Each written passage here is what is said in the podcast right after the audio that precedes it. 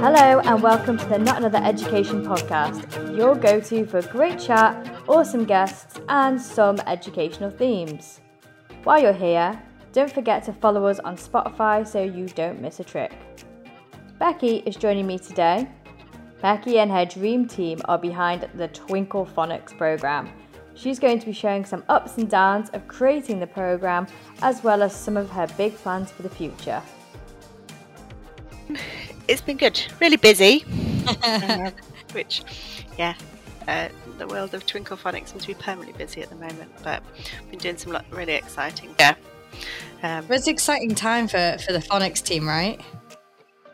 It is, it is. It's really, ex- it's really exciting, and we're getting to do lots of new and interesting things. And um, next week we kind of kick off a load of training that we're doing in schools. So members of the team get to go into schools, oh. deliver that training, which is really lovely. Yeah, I mean, it it feels like with so many ex-teachers as well. Like it's just so you feel so like lucky to go back into school, don't you? And kind of do some training. Are they meant to be hiring someone to specifically deliver that, or is it is it your team who are doing that? What's what's the idea? At the moment, it's um, my production team, so writers and editors on the team, and me as nice. well, um, and then a few kind of wider um, editors and writers from across Twinkl who've also kind of volunteered to help with our capacity and also areas of the U K. Um, but yeah, we are recruiting some Twinkl Schools trainers whose job will be um, specifically delivering the training, helping kind of develop that training as well, and doing some more training things in Twinkl. So kind of more webinar content and adding to our online learning platform, which is kind of there already, but yeah, providing more content on there. Do you guys, it should be amazing. Do you guys have an app yet, or like what what's the deal with that? Like, do you have something that kids can use? We do have an app, but at the mo- so well at the moment I manage an app, but the Twinkl Phonics suite doesn't quite align with the Twinkl Phonics program. Right, I see, I see.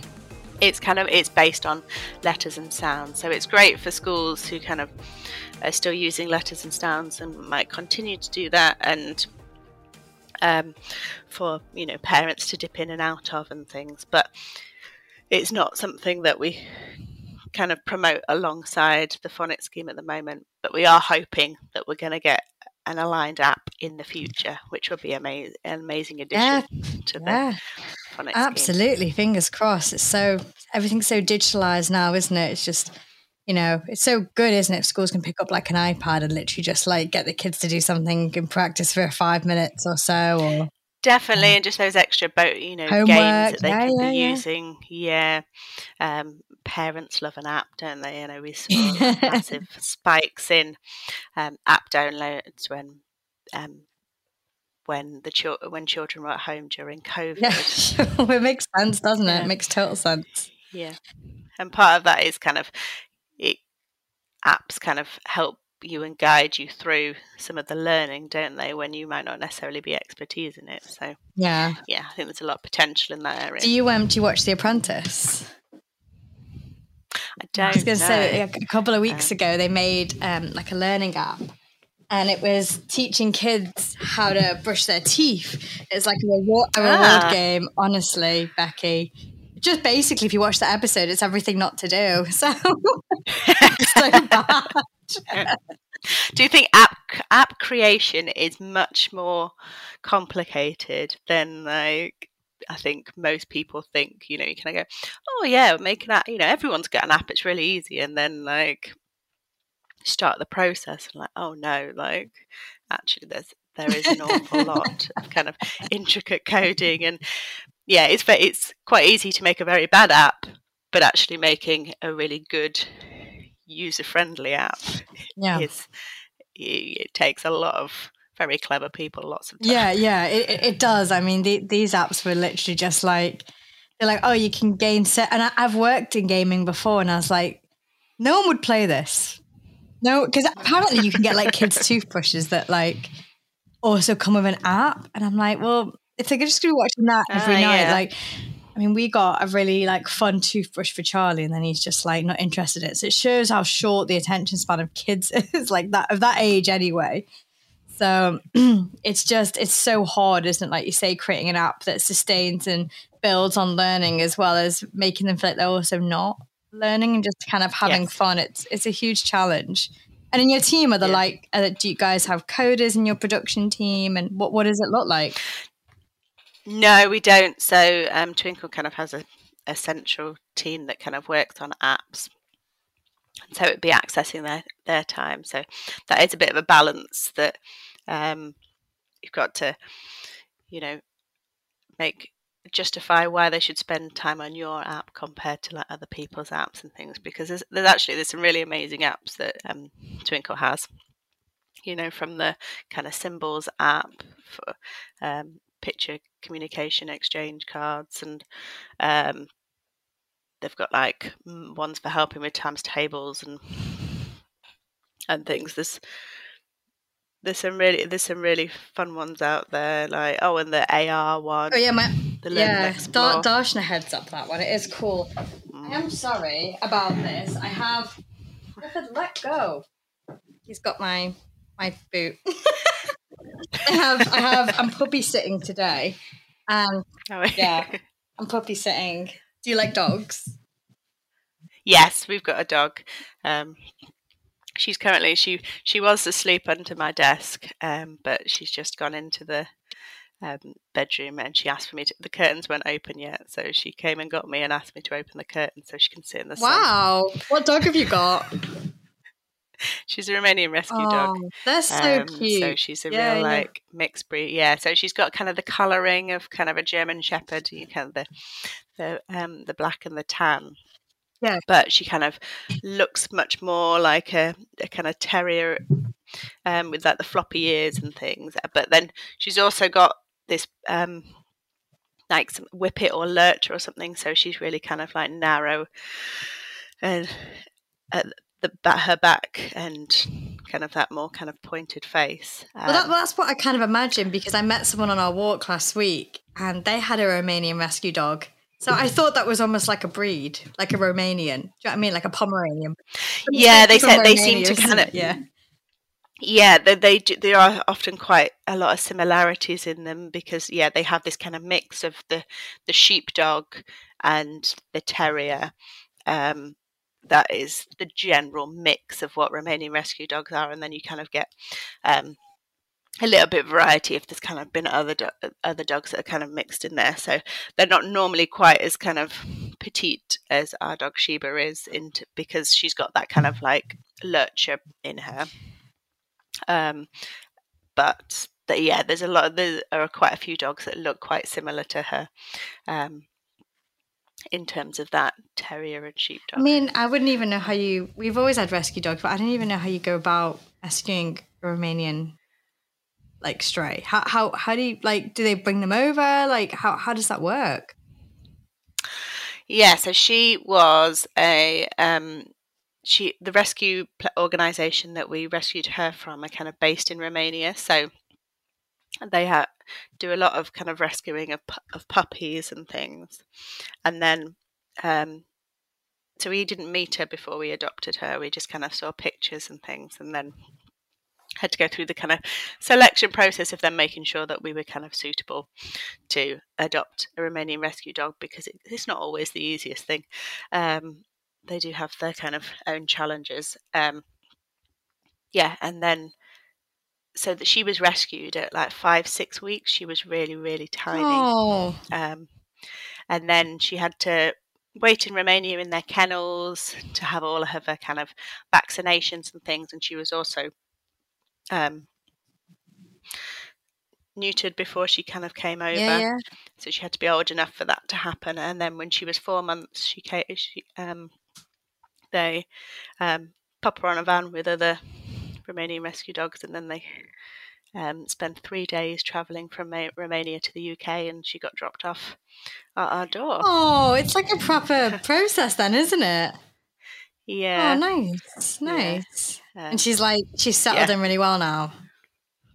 Yes, Aww. Definitely. She, um, yeah, she, she loves it here. Um, yeah, she can be a little bit barky at times. Um, a few like territorial issues, but yeah, sure, um, sure. That, that, that'll really... be the terrier in her. That'll be like a terrier yeah. strain, and just like a little. They have like small dog syndrome, don't they? Where they think they're like far bigger than what they she are. Does, except she's that bit bigger and that bit louder, so it's that bit more piercing. Oh no, that's not good. I mean, Clifford, Clifford is come here. Don't eat that. Come here. He's had him.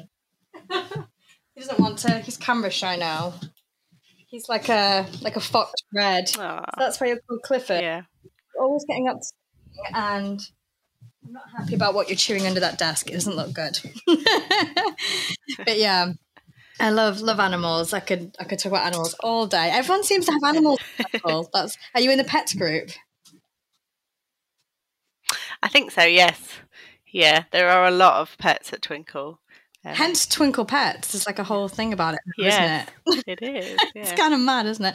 But anyway, let, let's get on to the reason you're here, Becki. Um, mm-hmm. But yeah, it's it's hugely great to have you on the show. You are the centre of this whirlwind that is Twinkl Phonics. I am, yes. and, I, and I feel like a whirlwind is a really good way to describe that because... Definitely. It's something that, you know, I know you guys have been on such a process and such a journey with this, and I know you and your team are immensely proud of it, and I just want to give you the chance to show it off. And also for those people who are wondering, how do they do that? A little peek behind the curtain, maybe. I think that'd be really, really cool. But let's start, let, let's start with you, Becki. So, you know, a lot of people in Twinkl, we're ex-teachers, aren't we? I'm an ex-teacher. Yes. Are you? Are you? Yes. I think you are, right? Yes, I am. I am, yes. Yeah. And, uh, and what, what were you kind of doing before before life at Twinkl? Um, so before life at Twinkl, I was an early years teacher. So um, I, my last, the last school that I worked in, I worked in nursery. Um, but I've also worked in reception and year one, and then kind of done supply across the other year groups. Um, and Yeah, I'm. I'm actually. I'm from a long line of teachers. My um, mum's a teacher, oh my gosh. And all of my grandparents were teachers. So I always said I was never going to be a teacher uh, because of that. But it was something that was clearly in my blood, yeah. And um, I kind of did various volunteering with children and things. And um, when I wasn't kind of working with children, I re I really missed it. And so, yeah, after doing my degree at university, was like, I think teaching is the right place for me. So yeah, did my P G C E in primary education, and yeah, and then yeah, it, it wasn't necessarily deliberate to end up in early years, but it's where I ended up, and it's definitely where like it was my uh, the place that I love to be. Oh, I loved, yeah. Um, that early development and like teaching those kind of foundational skills that kind of get built on. Um, kind of throughout their learning journey, but kind of yeah really introducing those fundamentals is what I really loved. I love that. I mean, I, I kind of come from like teacher teacher stock, but also not, I guess, because my sister, um, she she's a teacher and she's worked her way up to be head teacher, and she's retiring to be an Ofsted inspector. Um, which ah. is weird because she's so nice. Not that Ofsted inspectors aren't nice, but she's so, so nice. Um, so I'm hoping if she, I think she's due to come on the show actually when she starts, and How she's going to she? give us like a little um, little peep into Ofsted life. And um, you know, why why, why so grumpy? That'd be really interesting. Yeah, why so grumpy, Ofsted? Um, so yeah, it'll be, it'll be good. But yeah, my mom, she always wanted to be a teacher. My granddad told her that there's no money in it. This is like in the, the sixties, seventies. And obviously there still isn't any money in it. But you know, it, you, it's kind of that person you are, isn't it? I feel like yeah, whoever's going into right. teaching for money is, is very disillusioned, because you kind of have to be this... this person who just wants the best for people. You just have to be this like really lovely, caring and kind person, and also do like a million other things and be a great multitasker. It's such a diverse role, isn't it? Um, it is. You have, yeah, you have to be an expert in everything, but, you know, particularly at primary school. Like, yeah. There's such a range of things that you have to teach. And yeah, I think, you know, particularly in early years, you're a surrogate parent oh my for those, God, yeah, years, yeah. those that time that they're at school. And so, yeah, being kind of kind and caring and uh, is a key part of that role. Yeah, I mean, I, I, would, I always taught year six. That was like where my main experience was. And then I got put into year two.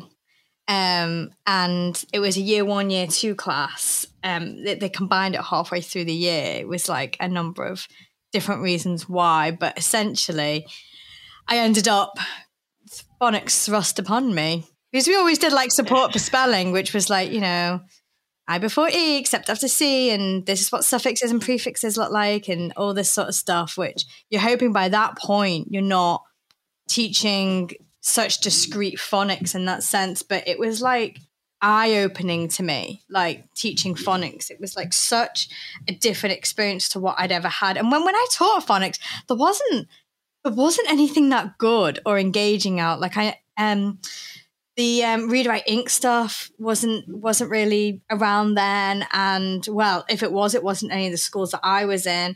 And um, any like the cute like little graphics or anything, and you know, basically things that kids like. So you were having to create your own. Um, yeah. So the idea that now this there's like a whole offering for this at Twinkl is like insane, right? So I we I mean we'll we'll touch on it a little bit about what the actual program looks like, but with phonics in school at the moment, you you were saying earlier about, you know, your team are going out to to do some training. But I mean, I feel, I don't know about you, but I feel a little bit like if I had to teach phonics tomorrow in a school, I don't quite know what a classroom looks like post-pandemic, but also I've not taught in five years. So I'd find that quite quite an alien experience for me. But I mean, you know, kind of what, what have your team found that, you know, what does it look like in schools? Is it is it still as fun? Is it still as bubbly? Like what what's the ideal? I think um, phonics in schools at the moment is in a little bit of a state of transition and flux, because um, obviously, yeah, previously lots of schools were kind of doing their own thing using kind of letters and sounds as the base, and they might have kind of developed their like own whole school planning, or you know, teachers might have just kind of been doing their own thing in classrooms. Some people are maybe have been using programs for a while, but um yeah th- that's definitely not kind of what the majority of people have been doing. Where and then this kind of last year or so, Ofsted and the Department for Education have kind of both released guidance saying kind of the best way to guarantee that phonics is being taught in the best way possible is through a programme, and then kind of open this validation process that Twinkl Phonics has been through. Um, and yeah, it's kind of shifted everybody, how everybody's kind of feeling about phonics, and they are starting to look at programs much more. I know we had schools who were using Twinkl Phonics prior to this, um, but there weren't loads of schools who were necessarily using it all um, in its entirety. Yeah, yeah. You know, people were kind of dipping in and out as they kind of needed specific lessons on specific sounds. Um, And not a lot of people knew that Twinkl Phonics even existed, really. They knew that Twinkl did phonics resources, but not that they had this phonics program. Yeah, like a whole dedicated um, offering that's like multifaceted. Yes, exactly. Yeah, yeah, yeah. Yeah. Um, and so this has kind of massively increased the visibility of Twinkl Phonics, but also programs in general. You know, the um, the validated list currently has around twenty schemes on it, but that's going to be growing because that validation process um, is um, still ongoing. And I think what's really nice about there being a variety of schemes is that you're getting all those things that a program offers in terms of kind of consistency of approach and kind of training and guidance, so that you know exactly what to teach. But having a range of schemes on the market means that you can kind of look at which ones best suit your class and your children. And, you know, if they need something that maybe is a little bit more stripped back because um, of kind of, you know, overstimulation issues and things, you can kind of go for that. Or if you need something that does have the multisensory approach with the actions and the mnemonics and things, then they're there. Um, there's kind of a re- an offering of everything. Um, and because people are competing with each other, they're trying to make their stuff that little bit different. And so, yeah, I think it's it's quite... You know, it might be uh, teachers might be feeling a little bit stressed about the idea of having to choose a program and making sure they get the right one. But I think also there's a lot of opportunity in that. Yeah, um, I, I mean, I think as educators, we see it as very. I guess this is something that we have to we have to do, and like, let's make it the best we can make it. But ultimately, the whole base of this is so kids can read and write. Like this is. This yes. is like yeah, one yeah, of the exactly. most, if not the most important skill that kids need to have, because without that, I mean, you know, you know what's funny? I remember having um, a traveller child in my year six who like literally could not, could not read or write, like completely illiterate, which is heartbreaking in a way, but you know, let's work with it. And seeing him absorb phonics and just, it's so empowering, isn't it? When, especially for, for teachers, teaching assistants or parents delivering phonics, you know, if, if any parent is wondering why they should be doing it, well, it's so your child can read their favorite story. So your child can, can understand the world around them. Surely like that, that would be my concept of it. Like what, what about you guys? Is, mm-hmm. is that similar to how you see it? Yeah, I think empowering is a really great word to describe what phonics does for children, because the systematic synthetic approach means that very very quickly children have, you know, a few sounds that they can use and apply to words, um, and so from like that first week of teaching they they can read words. You know, they might they might still be developing those kind of blending skills and things. So need a little bit of support. They recognise the s at yeah, in yeah, sat, yeah. Um, and so they don't have to wait weeks and weeks and weeks to be actually to be able to achieve something with the the knowledge and skills that they're they're gaining. They can do that right from the beginning.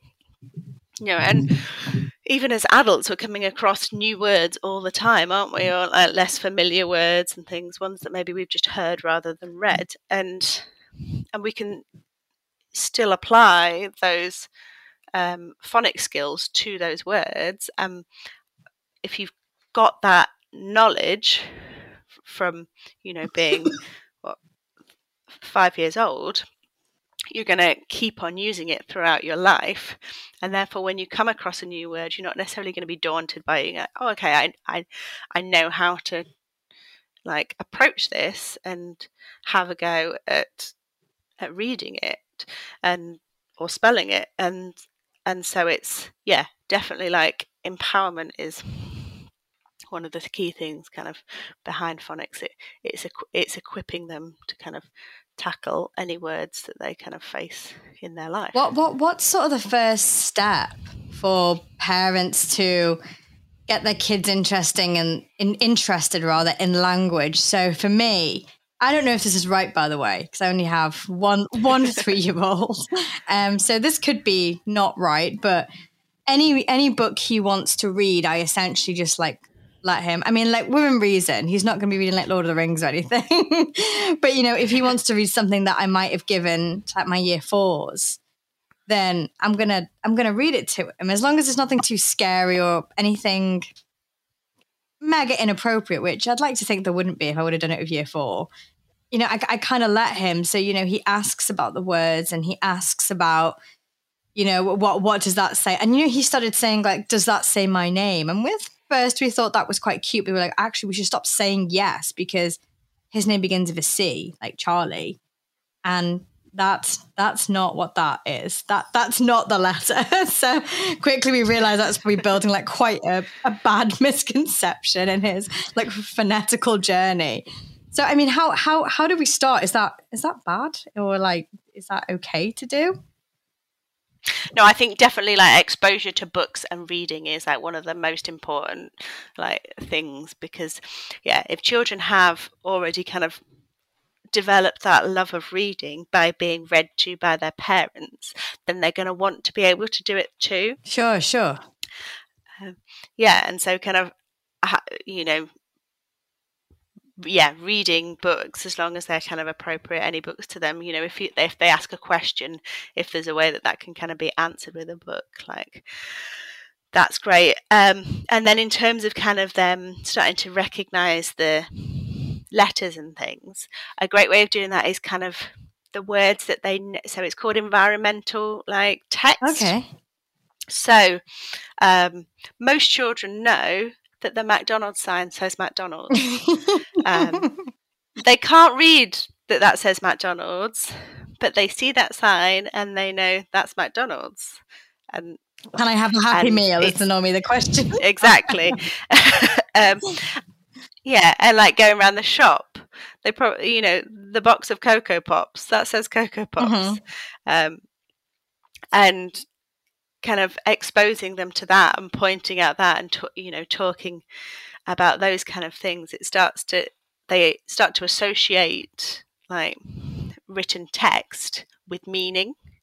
Um, and that's kind of the start of that journey of knowing that words on a page kind of mean something.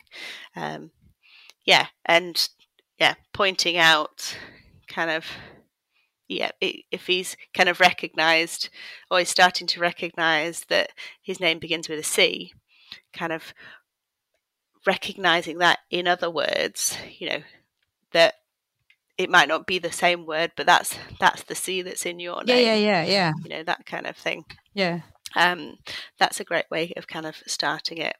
Um, yeah, because I think parents can kind of get a bit bogged down in making sure that they kind of teach children the alphabet and things, and a lot of that will kind of be done by school. It's it's really developing that love of reading and and text, and you know, like if they. If you're writing a shopping list, like they can write their own shopping list. It might just be squiggles on a page, but they're they're wanting to explore writing and those techniques and things. Um, that then, when they start to actually learn the letters and stuff, they they'll then want to kind of carry on that learning and practicing it. Um, because they've got that enthusiasm. Yeah, I mean that that's that's the whole start of it, isn't it? You know, you hear so many kids. Well, probably older, like I'd say year six plus, saying, why am I learning this? But phonics is not yeah. really something you can kind of put that to, because it's so based in everything. From, like you say, from the environment you exist in to the books you read at nighttime. It's not, and you know, so, some kids are right, they don't like reading for whatever reason, but it's it's making it about, you know, we we, we, we tend to do like a story at bedtime. And there must be about six or seven that we end up reading. And sometimes you think, oh, God, like, it's so tired. Like, I just, but then I'm like, no, no, I really should. I really should. So I always try my best if I can accommodate it. And I think that, you know, go, go, you know, making sure that, and you're funny you say the McDonald's thing, because that actually happened to us yesterday. Um, uh, we, he does. It's always the one, always the one. The one that you don't want them to recognise. Stupid consumerism. What have you done to my child? But yeah, it's like, okay, fine. You know, at least you know what an M looks like, be it golden or whatever. But yeah, they're very clever, whoever came up with that. I watched the McDonald's film like ages ago. You know, like, I don't know what it's called. I can't really remember. But basically the story of McDonald's. With oh, yeah, Michael yeah. Keaton in, and yeah, I was just like, God, what a terrible story, but I really want a cheeseburger now. So bad, isn't it? So, so bad. Um, but yeah, let's go back to Twinkl Phonics anyway. Not none of this McDonald's talk anymore. Um, what, what, so if somebody is looking at essentially buying into the, the whole program that they've, they, they picked the program to do, Twinkl Phonics, I mean, I know how awesome it is. I I, I really, really like it. And, you know, I, we, we did a little bit in, in my old job with phonics, but they hadn't they hadn't quite got it there. And I really feel like Twinkl have, have nailed it in that sense. I'm not being biased because I'm not in your team, so I, I could technically. No. So it, it, but I, I do really like it as a, as a a parent, and also if I was a teacher, I think it is really good. So what what can what can people expect from it? Like what what does the offering consist of essentially? So um, Twinkl Phonics um, uses a story-based approach to kind of wrap its phonics lessons in. So there's a, a lesson PowerPoint for each lesson for levels two to six, and they they kind of revolve around the Twinkl Phonics family, who have Kit and Sam, the twins, at the heart of them. Aww. And Kit and Kit and Sam go on kind of adventures in the kind of early levels. It's um, much more kind of familiar settings. A lot of them are kind of based at home or at school. Um, and then kind of later on, they acquire some magic um, objects. So a magical watch, a magic map and a magic book. And they allow them to go on these amazing adventures um, where they can kind of go back in time. They can go to different locations around the world. They can go and visit storybook characters. Um, oh my God, that sounds insane. That sounds so cool to do and, that, right? Yeah, and so, and um, and like levels four to six as well, the stories kind of go on for the whole week, so you kind of get that um, plot, and also the children want to carry on the learning um, each lesson. And these stories are really brief; they don't take up much time in the lesson. They're kind of designed for the um, they're just a kind of a couple of lines of text with a picture, um, a kind of a few slides, which the kind of the teacher or whoever's delivering the phonics lesson kind of reads, but they really provide this hook into the learning that then when they come to the teach um, section, that, you know, the story's been about an orange, and then they're learning oh with an, and there's an orange mnemonic, like a kind of picture to kind of prompt them, to remind them that, uh, that the Um, the letter O makes the O sound, yeah, yeah. and there's an there's an action of like squeezing an orange to, again, like that more physical thing that children can kind of remember, and so when they're kind of recapping the sounds, they can squeeze the orange too, like O O O, um, so that yeah, it's that another thing that kind of helps commit it to their long term memory. Yeah. Um, there's a, Uh, letter formation rhyme to remind, uh, which is linked to the mnemonic to kind of remind remind them of how to write it. There's songs as well, which are kind of optional, but you can, again, that's a you know a musical element of reminding the children about that sound and kind of consolidating it in their brains. And then when you move into the, the practice activities, they they're all kind of around the story as well. So, you know, so um, in the the caterpillar lesson, I think the caterpillars have kind of eaten words into the leaves, um, and so you've got to like read the words um, that they've left, um, and so it, it just adds that little bit of context. And then the the apply, which is um, either like reading or writing a caption or sentence. Again, that's kind of heavily linked, and it's normally kind of discovering like um, a bit of prediction as well, kind of, oh, this has happened, you know, what do you think Sam said to Dad about it? Like, and, you know, if it's writing, there kind of be a picture to prompt them. And it, there's also an example sentence, so that could be a dictate, you know, done as a dictation, or the children could kind of create their own sentence from that picture prompt. Um, or if it's reading, they kind of read read the sentence, and then the picture will appear to check that they've kind of read it for the meaning as well as decoding those words. Yeah, yeah, sure. Yeah.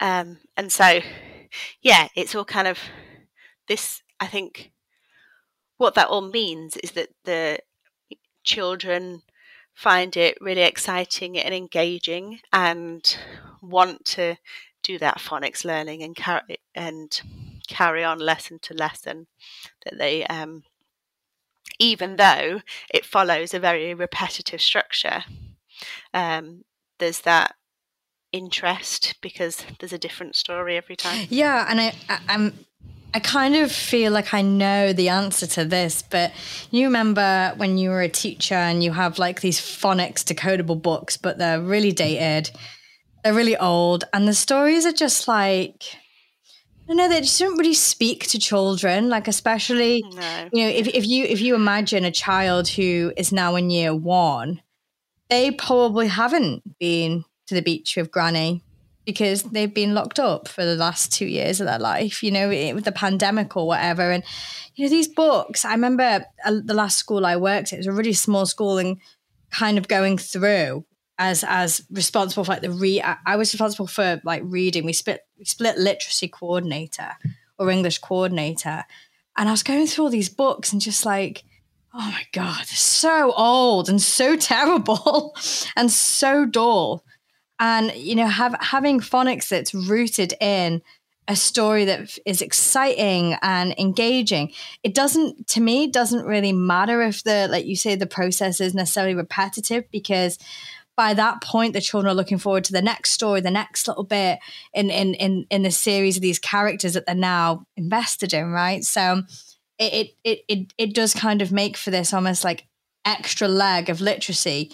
And for me, I, I've, the number of phonics people I've sort of spoken to, there's always this ongoing debate whether phonics should be just like taught completely discreetly, as in, right, we're doing phonics for twenty minutes before English, or should it be part of the English lesson? Do you, do you, do you have like a preference on what, what should be done? I think at the moment um, with the, so uh, the reading, a reading framework came out from the Department for Education last year, um, which kind of talks about all aspects of reading and, you know, developing lifelong readers in children. And I think in Key Stage One and um, early years, kind of phonics needs to be interwoven with the rest of English, and I think that's reflected in the amount of time that they've suggested spending on it, that they've suggested spending an hour on phonics a day. But that actually, because of how much phonics is their English teaching at, at that level, that kind of makes sense, because you want to give them opportunities to be practicing writing, you know, sentences with our multiple sentences with that as appropriate, and, you know, reading slightly more extended texts and things. And you don't have that time if your uh, phonics is twenty minutes. You can make sure that you are doing all of those skills, but you're only going to be able to read a few words, like one sentence, like they're going to write a, a couple of words, you know, write one, one sentence. And having that extra time allows that kind of extent, those extended practices to be able to happen. Yeah, because I, I when when when I've seen some of the words that like year six were having to learn as part of the statutory word list in the curriculum, it, there was very few opportunities for them to actually like use it in in their writing, and then they kind of forget about it until they get home and they practice it, and then there's like a spelling test. I used to be quite uncomfortable with that format, so having it integrated feels quite natural to me in a lot of ways. Um, and I mean, kind of talking around the production of Twinkl Phonics, and, and I mean, congratulations again. I know I've said that about ten times to you, but congratulations again for it being D F E approved, which is just huge. It, what, what, what were sort of the highlights and challenges of you creating this of your team? It seems like it was quite quite a process for you guys. Has we started we started the process of creating Twinkl Phonics in two thousand seventeen, um, and I would say that, you know, while it's a complete scheme, actually we're definitely we're nowhere near kind of finished creating the offering that we re- you know we want to have um, ultimately. Um, so it's it's definitely been a journey. Um, I think particularly at the beginning, because the the um, PowerPoints are story based, it required a lot of illustration time. Oh my gosh! Yeah. Um, and yeah, there was a there was one point in um, there was one point in um, when we were kind of before we were launching the scheme in two thousand eighteen that we had like, every Key Stage one illustrator in the company working on Twinkl Phonics. It was pretty intense. Oh, wow. And there was a lot less illustrators back then, but still, like, it was a lot of people working to make it happen. Um, but yeah, there's been a lot of kind of research and time time spent kind of working out the best practices, like what we kind of we've taken lots of the really great things that were in letter the letters and sounds document that people loved, but looked at where um, maybe it could have given a bit more guidance and a bit more structure. I think particularly in when you get to phase five and phase six of letters and sounds, um, there's not that same like teaching progression past kind of teaching um, those alternative pronunciations kind of in those first four weeks of phase five. After that, it's very kind of vague guidance around um, alternative pronunciations and spellings and things, and teachers and schools kind of have had to go off and do their own thing. And so we looked at that um, and have kind of broken it down so that there's a much, you know, every week has one or two sounds that are being introduced, and actually we've slowed down that progression. Um, so rather than keeping the same pace that you have in those earlier um, levels or phases where they're learning four sounds a week, we've slowed it down to learning like one or two sounds a yeah. week. And because at that point, because they're they're not being introduced to like the A sound for the first time, they already know an A, as in the A I. Actually, they need to learn the A Y, the A split digraph, and how do they know which one of those to use in which word? And so having that longer time spent on it, you know, really solidifying using it for reading, really solidifying using it for writing, how to know which words use which sound, um, children become much securer overall in those, um, we've kind of found. And so yeah, that is one of the key things that went into the development of that. And then in in level six as well, kind of providing some structure with the suffixes and things that are introduced there, um, and the less kind of common spelling patterns and stuff. Yeah. Also, one thing we did with um, letters, uh, with um, so there's kind of all the tricky words that are in letters and sounds, um, looking at the two thousand fourteen curriculum and all the words that children are supposed to be able to kind of read and spell that don't follow those usual rules um, within that document, um, making sure that they're all included um, in the Twinkl Phonics scheme, so that you're not having to use an, an additional kind of spelling program for that. And um, actually we had a little bit of space for some extra words, and so which words do we think would be helpful for children kind of expanding their vocabulary and um, writing more ambitious sentences and things that aren't necessarily decodable, and kind of putting those words in there, things like delicious, like that. Yeah, they, they, if we teach that, then they can then apply it to their writing. Um, so, yeah, I think that's kind of one of the key things that's kind of gone into that development. And then I think as a team, we've, we're continually kind of reflecting on how things are going. And, you know, when we, we've, we've kind of made changes to the content since we first launched it, and gone back and gone, we think that this could be done even better. Let's kind of make some changes and tweaks to it to make sure that it's um the best it can be for teachers and children. Sure. I mean, and and I mean, it sounds, yeah, I mean, we just just want to make people's lives easier at the end of the day, and definitely make, make yeah. kids enjoy it, um or at least enable them and empower them, like like you were saying earlier. I mean, Becki, it's it's so awesome for you to join us on the show and just share all the amazing stuff your team are doing. I mean, I, I, like I said, I'm not in your team, and even I feel like I've got a bit of a flavour for the absolute um, tenacity of you guys and how hard everyone's working just to bring this model into schools that, you know, essentially will will just make things a little bit easier for educators, a little bit more enjoyable for children, just a, a better all-round phonics experience, right? Yeah, definitely. And I have like the most amazing team who are like, you know, one hundred fifty percent dedicated to making this like the most effective for children and making the lives of teachers easier. Most of them are ex-teachers yeah. and know all of those challenges and, you know, draw upon all of that experience when they're creating the resources. Um, yeah, and they've done such an amazing job with all of the content that they've created. And that's the driving factor, isn't it? That's the uh, that's the drive behind uh, the Twinkl machine that is Twinkl Phonics. Yeah. Uh, thank you so much, Becki.